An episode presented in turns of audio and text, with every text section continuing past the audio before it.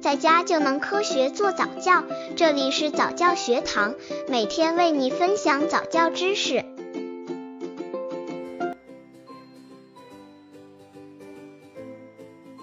两岁宝宝不爱说话怎么办？两岁左右的儿童正是学说话、喜欢说话的年龄。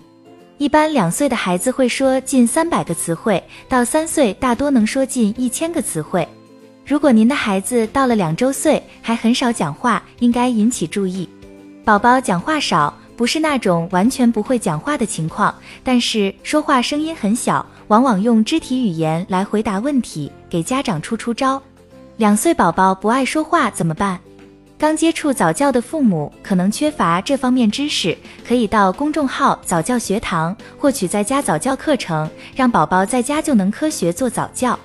一、为宝宝提供一个语言环境，家长手边做着什么事就说着什么事，比如在盛饭时可以说我在给宝宝盛饭呢；洗衣服时可以说我在给宝宝、爸爸、奶奶等洗衣服呢，等等，让他多听，多听是学说的前提。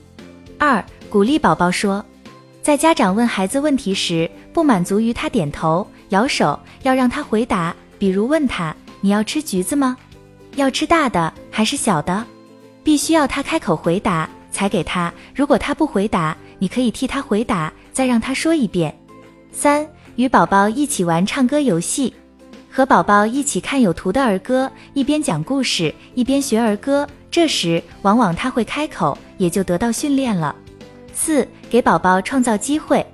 当宝宝说话声音很小时，可以表示听不清楚，要他再大声说一遍，哪怕他再说的一遍声音仍很小，不过比第一遍大一点，就表示听清楚了，并按他说的替他解决了问题，这样他就会比较声音大些有好处。